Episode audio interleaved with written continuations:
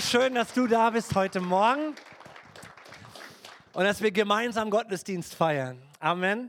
Wir sind hier für die Gegenwart Gottes und Gottes Gegenwart ist deshalb da, weil sie uns verändert. Amen. Gottesdienst ist ein Ort, wo wir trainiert werden. Wir bleiben nicht, wie wir sind, sondern im Anschauen seines Bildes werden wir verwandelt. Oder wir kommen nicht zum Gottesdienst, um eine schöne Zeit zu haben. Wir kommen in den Gottesdienst, damit Jesus uns ansprechen kann, damit Jesus unser Herz und unsere Ohren findet. Und ich glaube, Jesaja oder Jeremia haben das gesagt, er, er gibt mir ein, ein, ein, ein Herz, das, Ohren, die, die hören wie ein Jünger. Und ein Jünger ist ein Lernender, ein Schüler. Und ein Schüler will eigentlich raus aus der Schule. Und du kommst eigentlich im gesundesten Sinn aus der Schule, wenn du gelernt hast und die Prüfungen bestanden hast. Natürlich gibt es auch einen anderen Weg. Den gibt es wahrscheinlich auch für uns Christen. Aber ich möchte ein Schüler sein, der die Herausforderungen lernt und deswegen setze ich mich, mich auch mit dem Wort Gottes auseinander. Hey, ich habe eine Frage mitgebracht und ich weiß, dass im Zeitalter der Social Media diese Frage irgendwie ein bisschen blöd ist. Aber trotzdem stelle ich sie dir heute Morgen. Wenn du dich für nur ein einziges Buch der 66 Bibelbücher. Ja, die Bibel besteht aus 66 Büchern. Wenn du dich für nur ein einziges Buch dieser Bücher entscheiden müsstest, welches würdest du mitnehmen, wenn man dich den Rest deines Lebens auf eine einsame Insel sperren würde? Kannst du mal fünf Sekunden mit deinem Nachbar darüber reden? Welches Buch der Bibel würdest du entscheiden? Das nehme ich mit. Okay, okay. Äh, ehrlich gesagt, ich hoffe, dass ich diese Entscheidung niemals treffen muss. Ähm, aber wenn, dann würde ich mich für die Psalmen entscheiden. ist da noch jemand von euch, der sagt, ist das nicht interessant? Ähm, hey, die Psalmen, das ist, das ist krass, das war eine coole Studie jetzt. Und äh, schickt uns als Live, äh, aus dem Livestream eure Kommentare. Wie habt ihr euch entschieden? Ähm, hochinteressant. Hey, die Psalmen die Psalmen haben so einen weiten Themenbereich, dass ich mir dachte, ich wäre mit diesem Buch der Psalmen wirklich reichlich ausgestattet mit geistlicher Nahrung. Reichlich. Sie ist Jesus-zentriert, Messias-zentriert.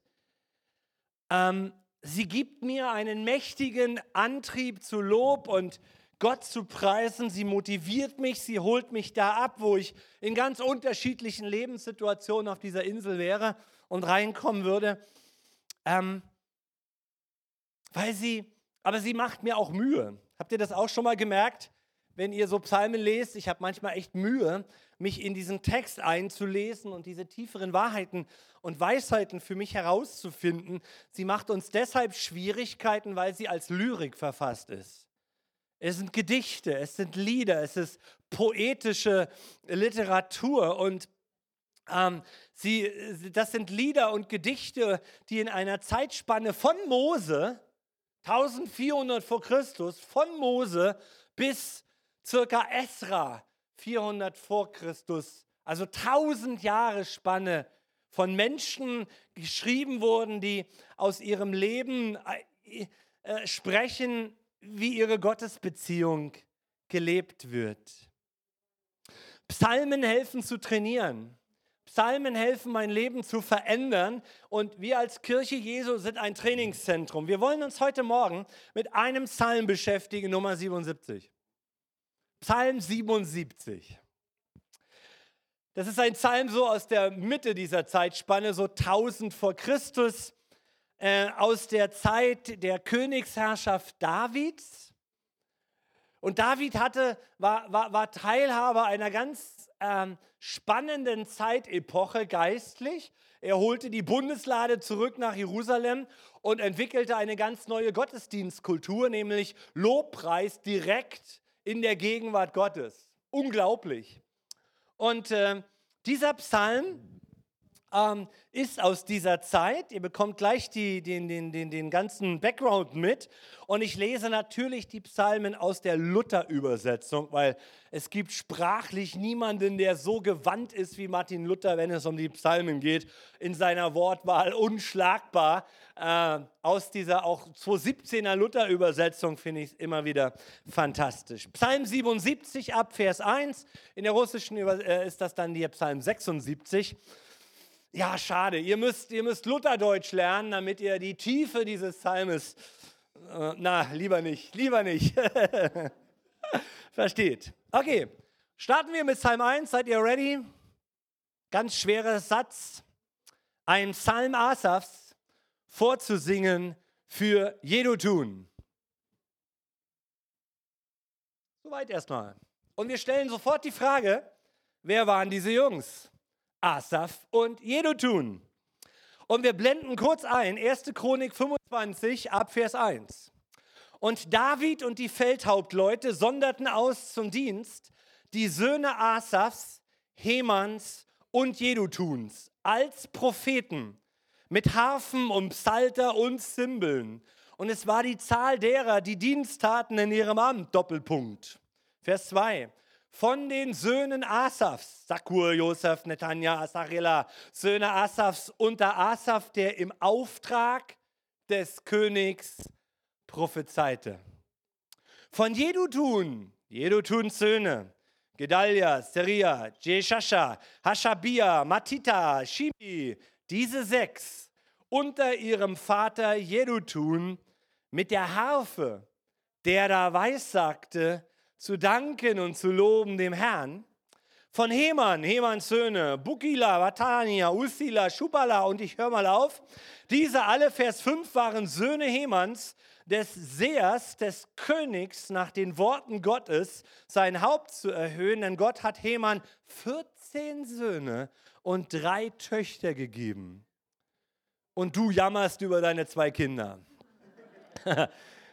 Jetzt Vers 6, diese alle sangen unter der Leitung ihrer Väter Asaf, Jedutun und Heman im Hause des Herrn mit Zimbeln, Psaltern und Hafen für den Dienst im Hause Gottes, im Auftrag des Königs.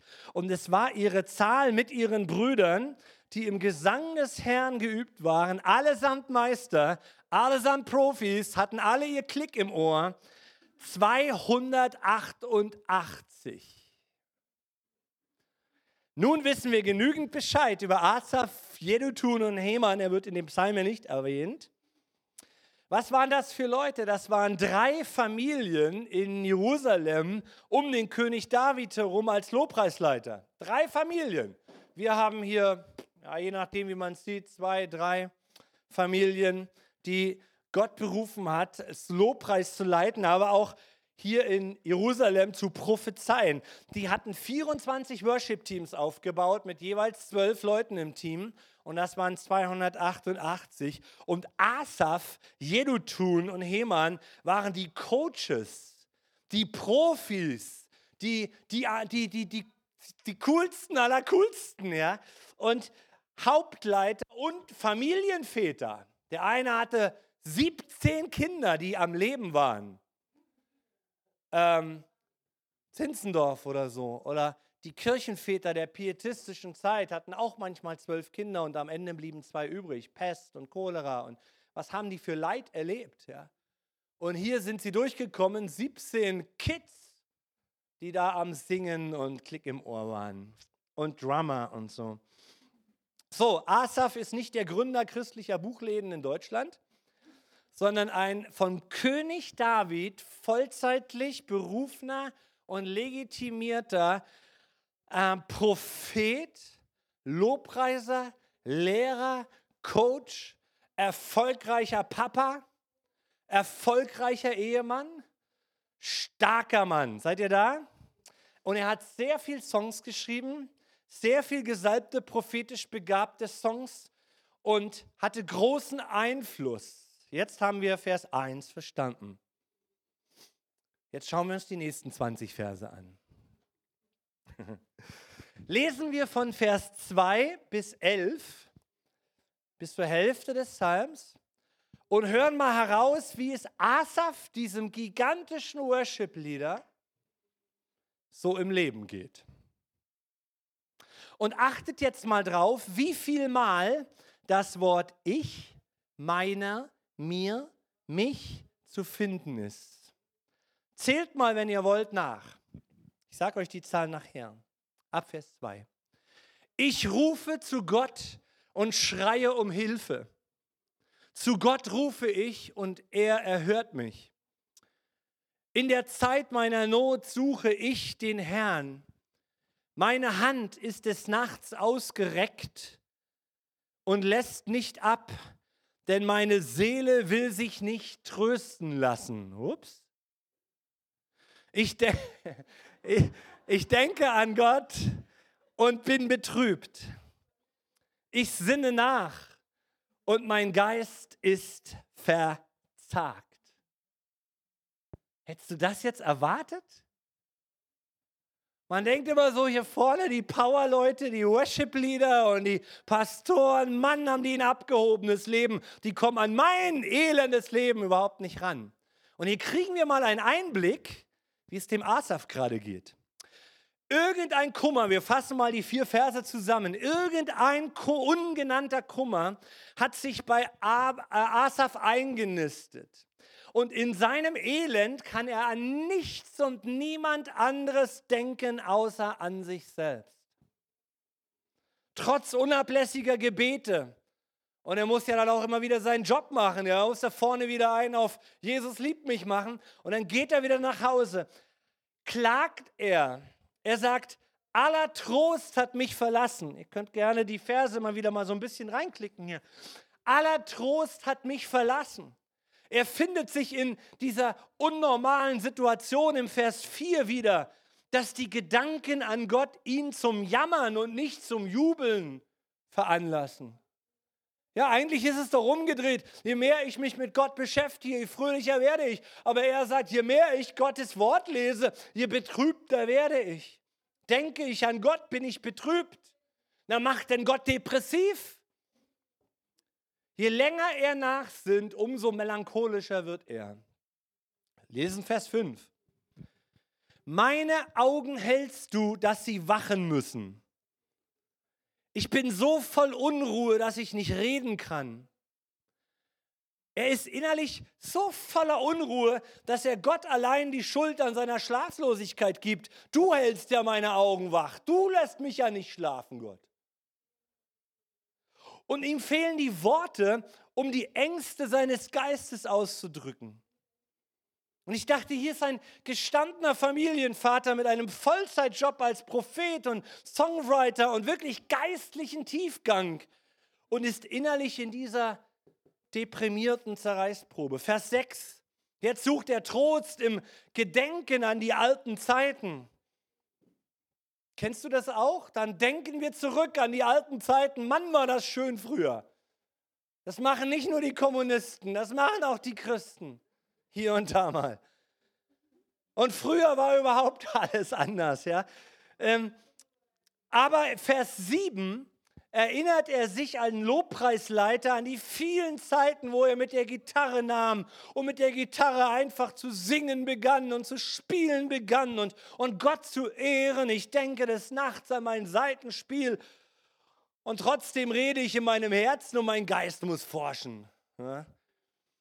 Aber je mehr er sich mit sich selbst beschäftigt und in sich selbst diese Überwindung sucht, desto mehr beginnt er an der Güte des Herrn zu zweifeln. Das lernen wir hier heute Morgen.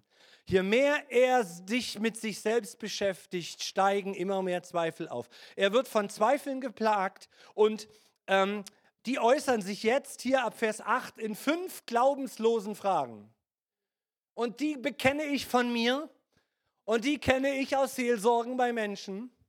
Und vielleicht ist hier der eine oder andere live oder im Livestream, der sagt, Mensch, hier und da bin ich auch schon mal in diese Falle getappt, in diese Spirale von Zweifel, die einen Namen bekommen jetzt und die führt mich garantiert in die, in den, in den, äh, in die, in die, in die Verzweiflung und ähm, ja, an, die, an der Güte des Herrn. Erstens Vers 8. Die erste Frage entspringt einer schrecklichen Vorstellung, der Herr habe ihn für immer verstoßen. Wir wissen nichts über die Ursachen bei Asaf. Wird denn der Herr auf ewig verstoßen und keine Gnade mehr erweisen? Manchmal kommen Menschen und klagen drüber, ich höre Gottes Stimme nicht und folgern seltsamerweise, Gott hat mich verstoßen. Aber die Bibel sagt, seine Güte hat kein Ende. Gott verstößt dich nicht von seinem Angesicht. Aber die Frage führt ihn dazu, wie bei, bei der Teufel kommt zu Adam und Eva und stellt Fragen. Und sagt, sollte Gott gesagt haben. Und das führt uns in Zweifel an die Güte Gottes. Die zweite Frage, Vers 9, hat Gott denn aufgehört, gnädig zu sein? Hat Gott aufgehört, gnädig zu sein? Ich fühle in meinem Leben überhaupt keine Gnade Gottes.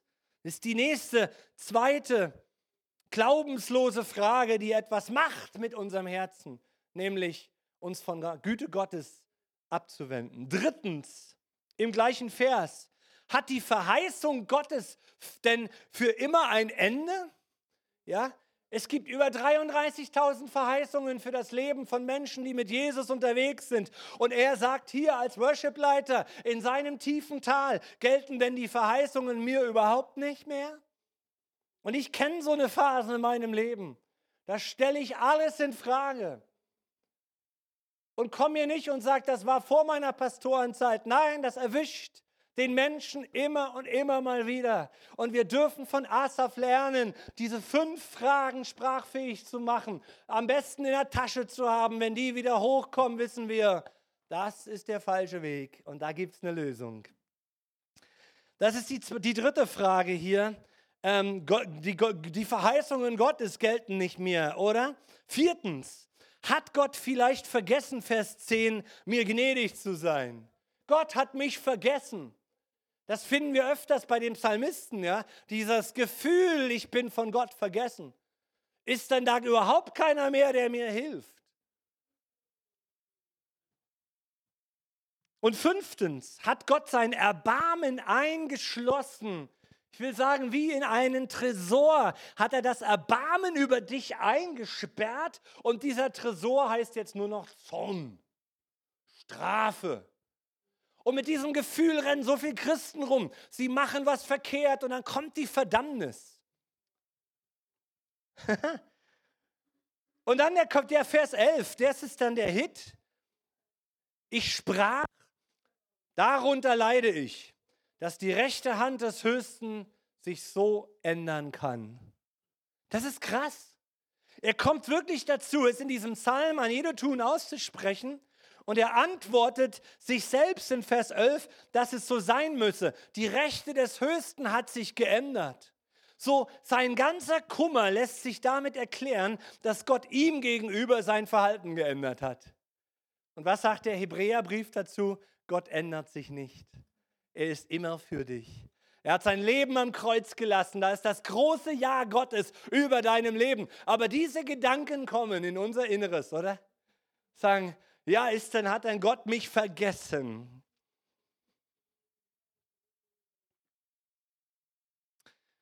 Einer meiner Kommentare, die ich gerne mal lese, äh, William MacDonald, das war nicht der Gründer von der Fastfood-Kette, das war ein Theologe, der sagt zu diesen Versen, ich habe es euch mal mitgebracht, das Zitat, in diesen Versen 2 bis 11 leidet Asaf an einem heftigen Anfall von Selbstbespiegelung. Das ist einfach mal eine Phase, durch die der Mensch geht und ich auch. Ich kenne so eine Phasen. Ich mich meiner mir, Herr, segne diese vier. Ja. Ich mich meiner mir, lieber Gott, segne diese vier. Äh, wenn wir diese Pronomen, ich, mich, meine, habt ihr mal gezählt, auf wie viel seid ihr gekommen? Wir sind jetzt hier bei neun. Ähm, Theolo äh, äh von der Exegese her ist es, ich, mein, mir, mich, 20 Mal in diesen Versen. 20 Mal. Und siebenmal nur ist der Bezug auf Gott bezogen. 20 Mal ich, ich, ich, immer nur ich, ich, ich. Ja, aber, ja, aber das ist Asaf, der Worshipleiter. hey, hör auf zu heulen, wenn es dir so geht. Sag, wenn es dem schon so geht, na, dann darf es mir auch mal so gehen. Und jetzt sind wir bei Vers 12. Im Vers 12 finden wir einen geistlichen Wendepunkt und das motiviert mich, diese Predigt zu halten, weil auch wir nicht in diesem Tal stehen bleiben. Ist irgendjemand hier, der was sagen will? Nochmal. Es muss einen Wendepunkt geben in meinem Leben, diesen Gedankengänge zu stoppen. Das ist mir immer noch zu leise.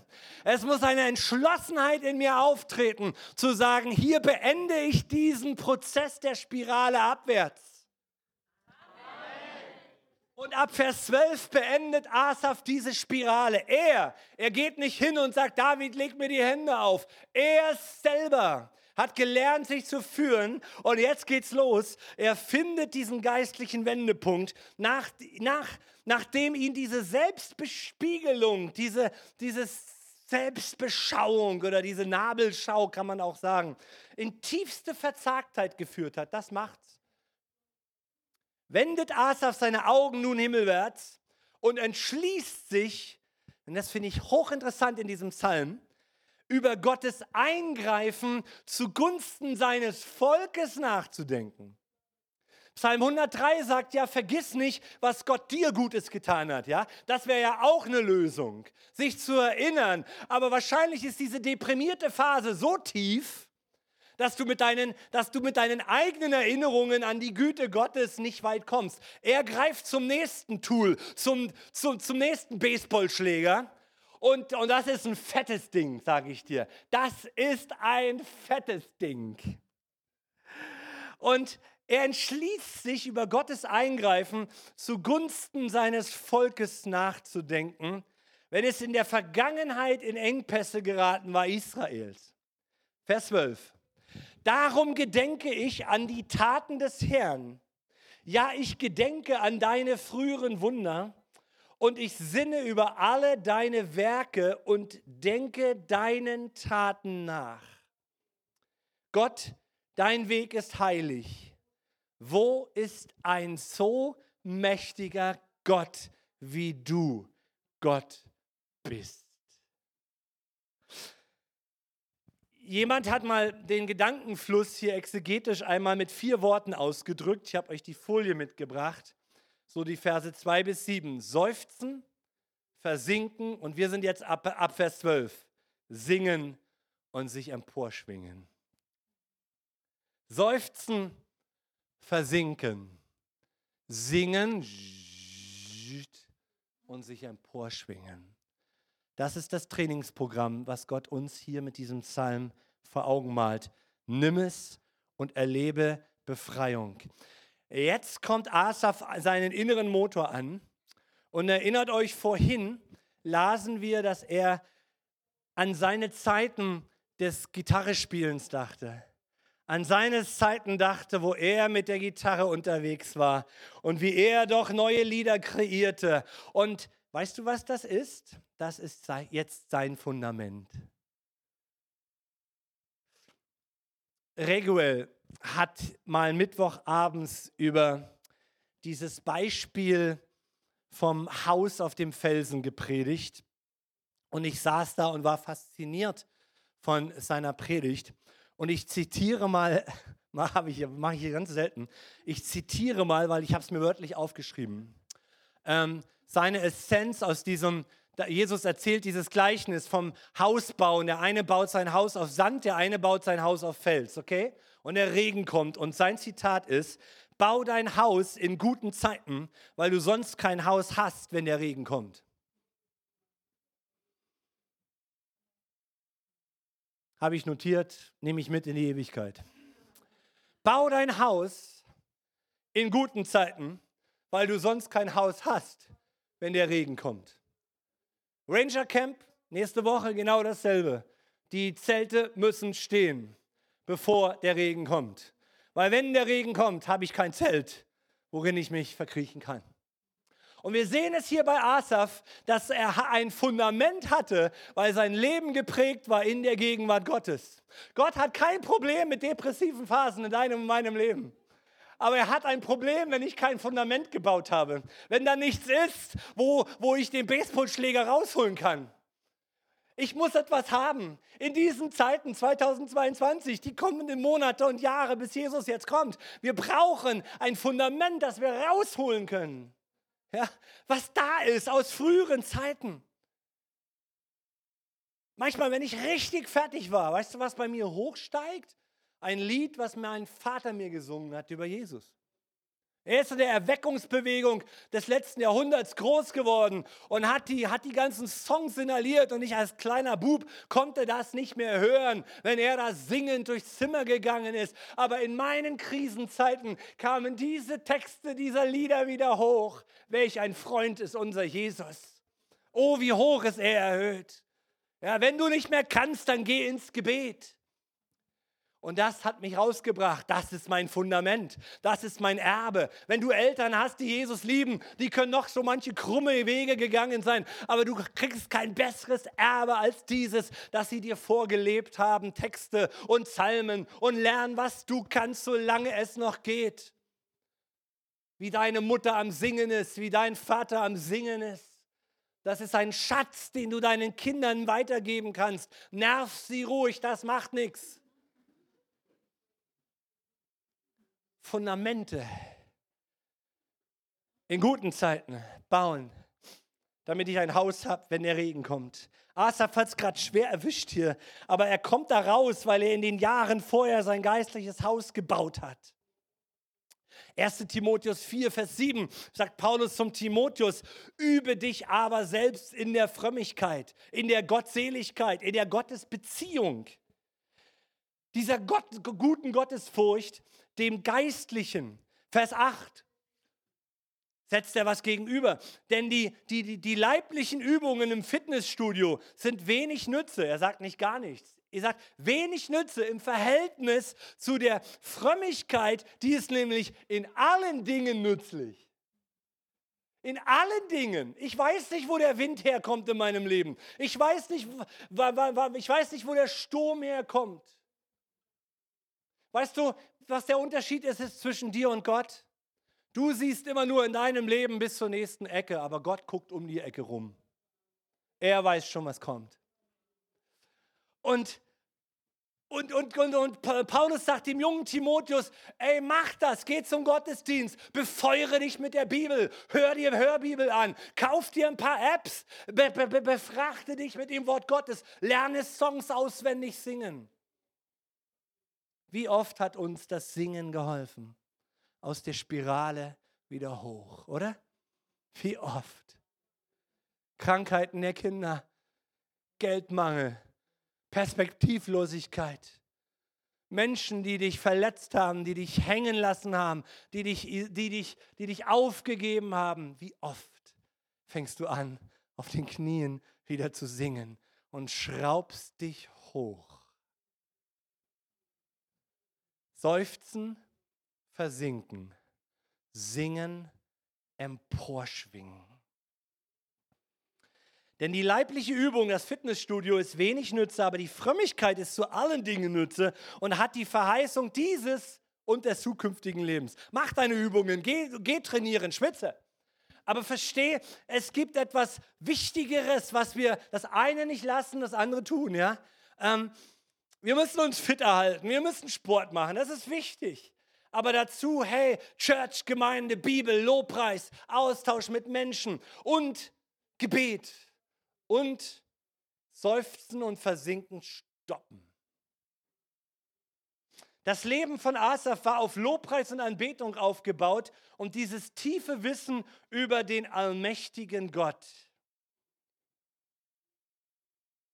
Paulus sagt noch eine, ein Zitat, Kolosser 3, Vers 16. Das Wort des Christus wohne reichlich in euch. Hä? Wohne reichlich in euch. Das ist nicht, weil wir nichts anderes zu tun hätten. Das Wort Gottes ist das lebendige Brot. Der Mensch lebt nicht von der Wurst allein. Ja, es darf auch mal ein Brötlein sein. Nein, das Wort Gottes, sagt Jesus, ist unsere Nahrung. Und wir singen, ermahnt euch gegenseitig und da muss immer, wenn einer Mahner ist, muss ja einer sein, der hört. Das ist das Problem heute. Will ja keiner mehr hören. Egal. Zurück zum Text. Mit Psalmen, mit Lobliedern, mit geistlichen Liedern singt Gott in euren Herzen in Gnade. Siehst du das? Geistliche Lieder singe in deinem Herzen und Asaf schraubt sich wieder hoch. Wir haben vorgestern eine Familie aus unserer Gemeinde besucht und äh, waren da mit ihnen und ihren jungen Kindern, da kleinen Kindern am Abendbrottisch und haben so über Wetter und Wald gesprochen und der kleine Junge ist, äh, ich glaube, erste Klasse ist bei den Rangers und so.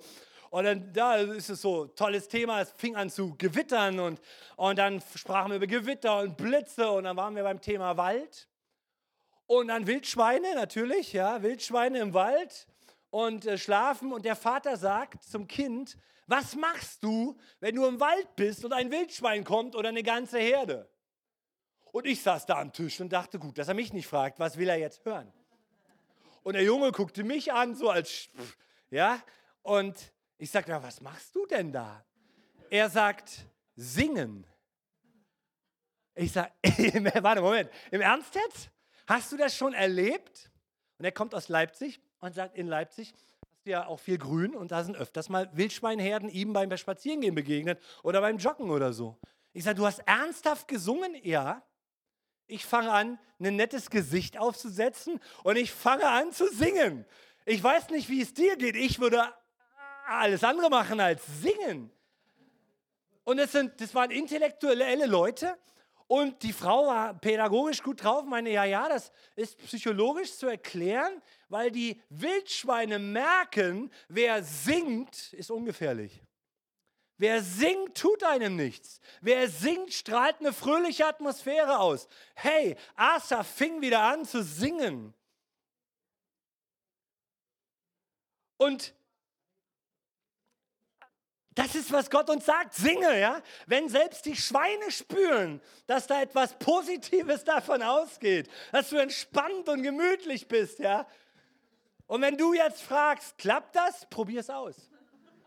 Probier es aus. Der nächste Wald ist nicht weit weg, die Wildschweine. Bei Wölfen wäre ich noch vorsichtig, da habe ich noch niemanden getroffen, der von dieser Erfahrung zurückkam. Ähm, ey, hier erlebt Asaf dieses Anspringen des Motors. Es regnet gerade für ihn. Sein Haus wackelt gerade. Aber er hat ein Fundament. Und der Fels ist Jesus Christus. Wie es der Hebräerbrief schreibt, Jesus der Fels in der Wüste, in der Wüstenwandlung war da und das Volk Israel trank aus dem Felsen. Wir kennen ja diese Geschichte. Kein Wasser in der Wüste und Mose schlägt und spricht und so. Und dann kommt Wasser aus dem Felsen. Der Hebräerbrief sagt, das war Jesus. Da war Jesus mit dabei. Jetzt dreht Asaf richtig auf, ab Vers 15. Du bist der Gott, der Wunder tut, und du hast deine Macht bewiesen unter den Völkern. Du hast dein Volk erlöst mit starkem Arm, die Kinder Jakobs und Josefs. So, das meinte ich vorhin. Was macht er hier? Er erinnert sich nicht an sein persönliches Leben, wie Jesus geholfen hat, sondern er holt den großen Baseballschläger raus und sagt, Moment, Gott, du hast mein Volk Israel aus der Sklaverei geführt. Und wir stehen heute in welchem Jahr nochmal? 2022? Was feiern wir nochmal diese Woche, Donnerstag? Himmelfahrt? Wo stehen wir heilsgeschichtlich? Wenn du mal so in diesem Versinken bist, welche Keule holst du raus? Ich muss jemanden anrufen. Nee, warte, Moment, Moment, Moment, Moment. Gott hat Israel 1400 vor Christus aus der Sklaverei erholt. Hat Propheten durch, die, durch das Land geschickt. Hat gesagt, es kommt der Messias. Nach meiner Rechnung, nach meiner Geschichtsrechnung, null um Christus rum oder vier vor Christus spielt mir keine Rolle, kam dieser Messias auf diese Welt oder nicht? Und er lebte ohne Geschichtsverfälschung. Und er starb am Kreuz. Und Moment, es geht weiter. Er starb auf, stand, stand auf von den Toten. Und er fuhr in den Himmel. Und von diesem Himmel wird er wiederkommen und wird mich mit ihm nehmen. Moment mal. Und er brachte 1948 Israel aus 1900 Jahre verschwunden sein auf diesem Planeten wieder zurück ins verheißene Land. Moment mal, du depressive Macht.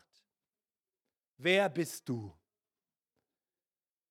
Und dann kannst du noch deinen Taufschein rausholen und sagen, an diesem Tag habe ich mein Leben öffentlich Christus gegeben. Das hat er benutzt als Waffe. Das war die Tablette.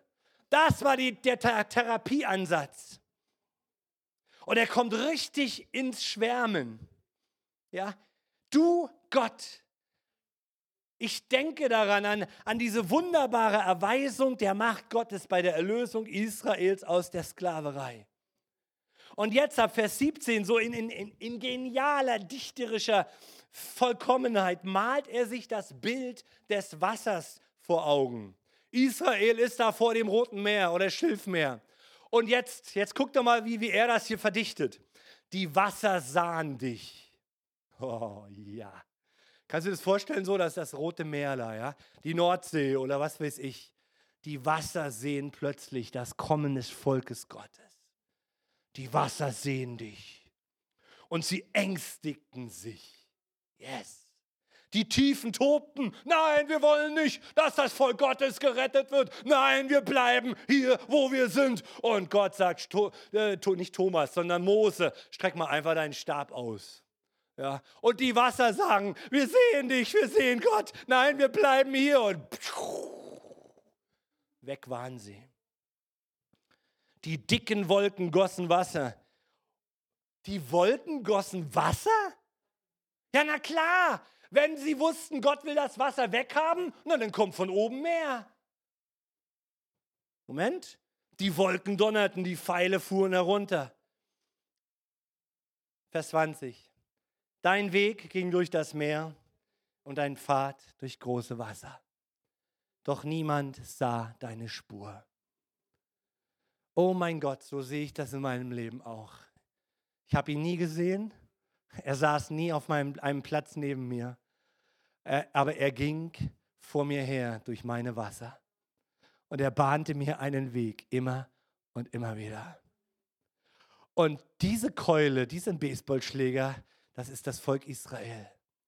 Und das ist das Wort Gottes.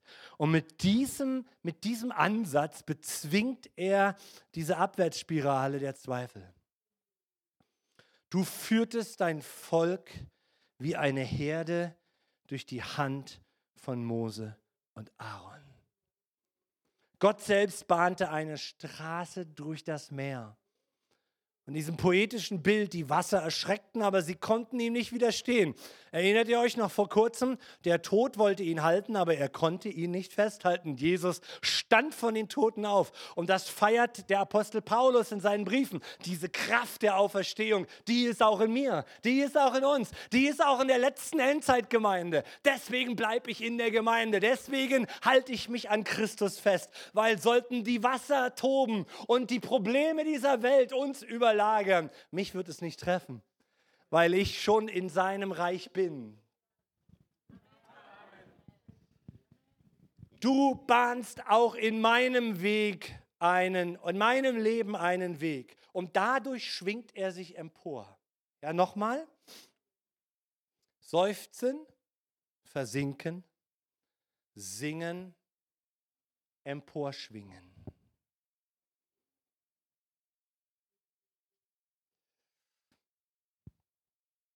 Habe ich das Zitat euch mitgebracht hier.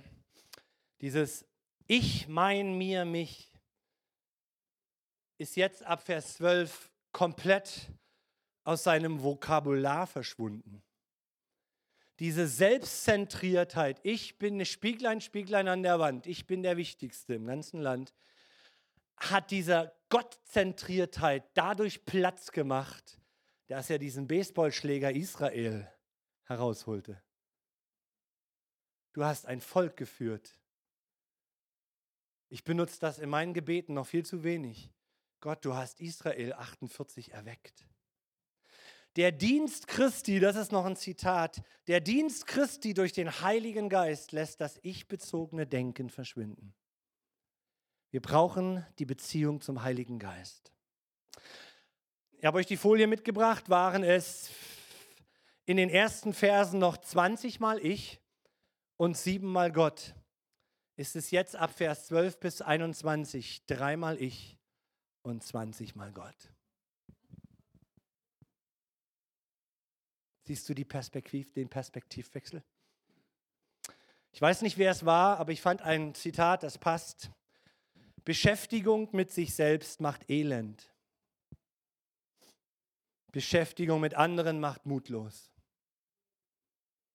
Beschäftigung mit Christus macht froh.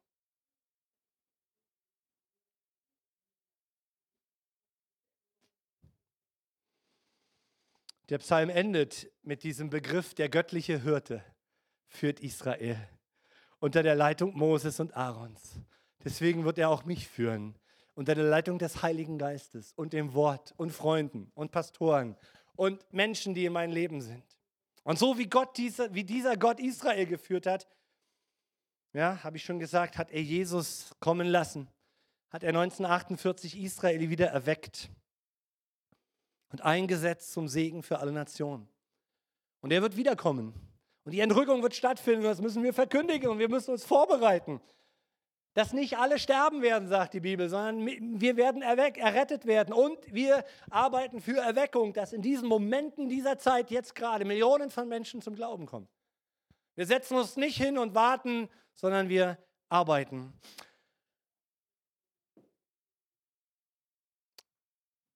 Und was hat das, und, und wie, wie äh, mein letzter Gedanke dafür ist, dass alles, was mit dem Reich Gottes zu tun hat, aus Glauben passiert. Azaf hatte Glauben in seinem Herzen.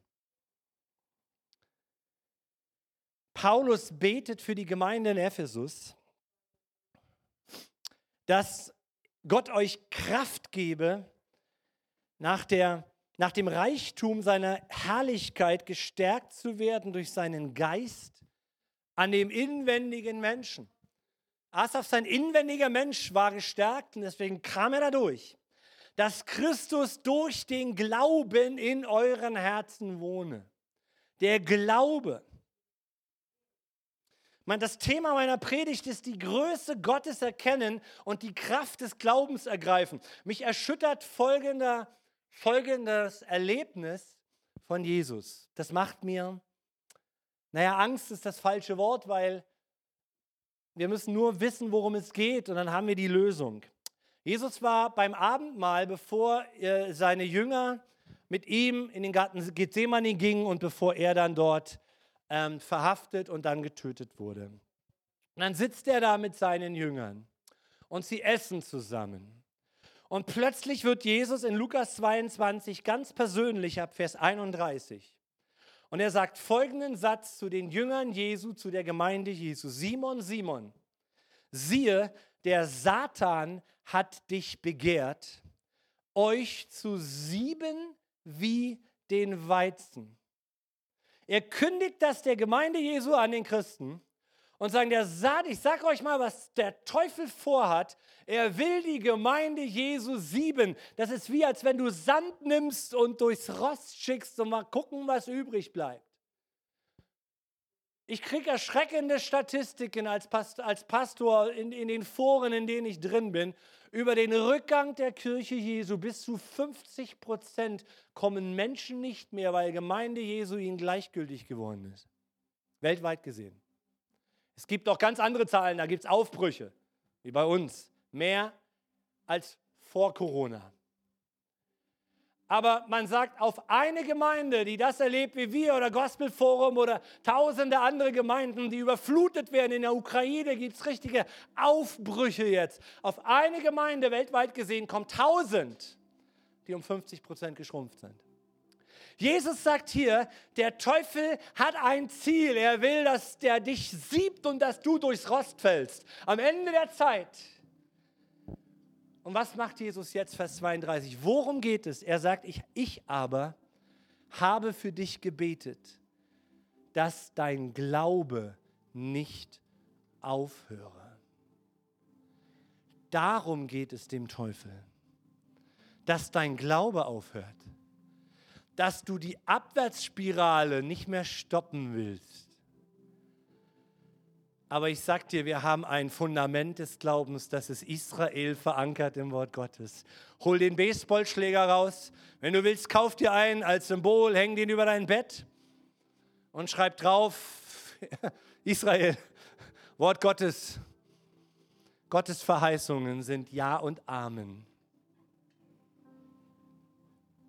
Deswegen schreibt Paulus später im Epheser 3 und noch einmal.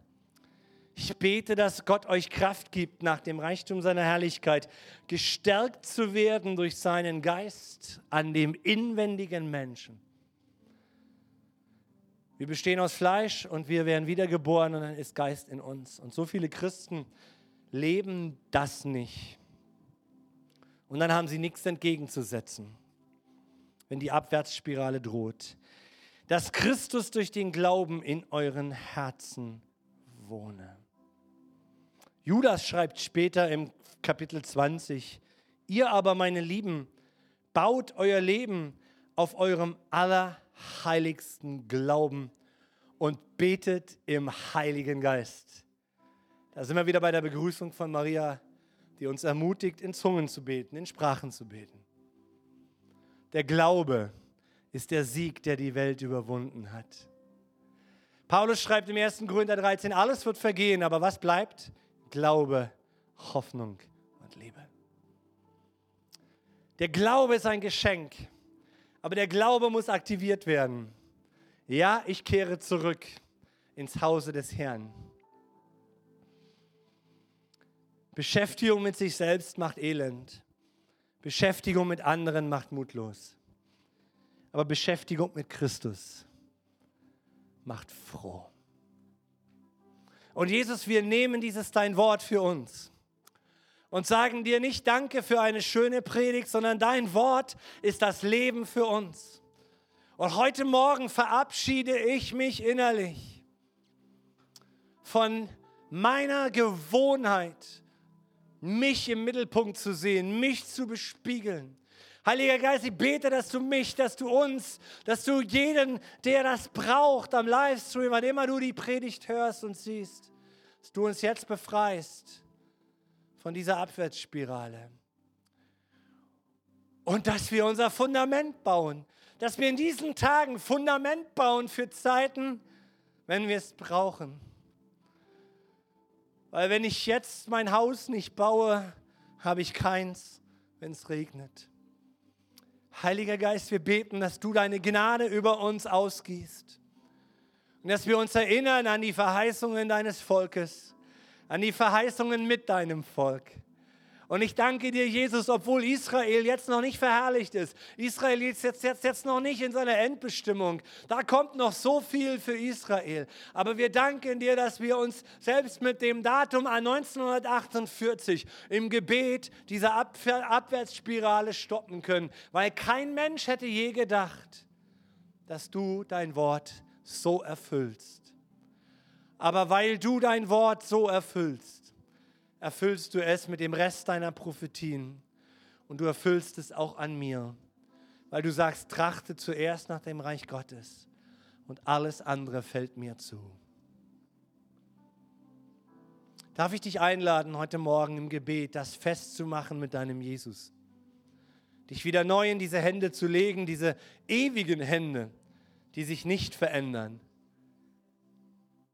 Und dass du heute Morgen einen Entschluss triffst, ich möchte einen Schritt machen in die Wahrheit. Ich will Wahrheit in meinem Leben und nicht Lüge.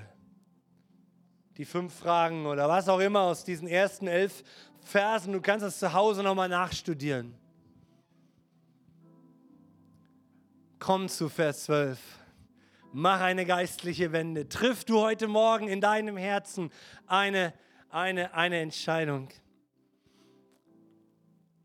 Wenn wir tiefer in diesen Text gehen, können wir diese Wendung von Vers 11 zu 12 parallel mit Paulus seinem Römerbrief nehmen, in das Ende 7 Kapitel und, und, und Kapitel 8, wo er im Kapitel 7 sagt, wir sind verloren. Wir sind verloren, die Macht der Sünde ist in dieser Welt, sie trifft auch uns. Und dann kommt er zu Kapitel 8, Vers 1, aber es gibt keine Verdammnis mehr für die, die in Jesus sind. Darf ich dich einladen, deine Entscheidung mit Jesus zu erneuern an dieser Stelle und nicht Hörer, sondern Täter des Wortes sein zu wollen. Weil das entscheidet über die Zukunft unseres Lebens. Gerade jetzt hier. Und wenn du dein Leben Jesus geben möchtest, dann darfst du das mit einem Gebet tun. Sagst Jesus, komm in mein Leben. Offenbare dich mir. Du bist nur ein Gebet von Christus entfernt. Wenn du erkennst, dass Jesus der Sohn Gottes ist, der an deiner Stelle den Tod erlitt, dann komm und ruf ihn an. Und die Bibel sagt, jeder, der den Namen Gottes anruft, wird gerettet werden. Das darfst du gleich jetzt, während ich noch rede, während der Song kommt, tun. Sag, Jesus, komm in mein Herz, vergib mir meine Schuld und mach mich zu deinem Kind.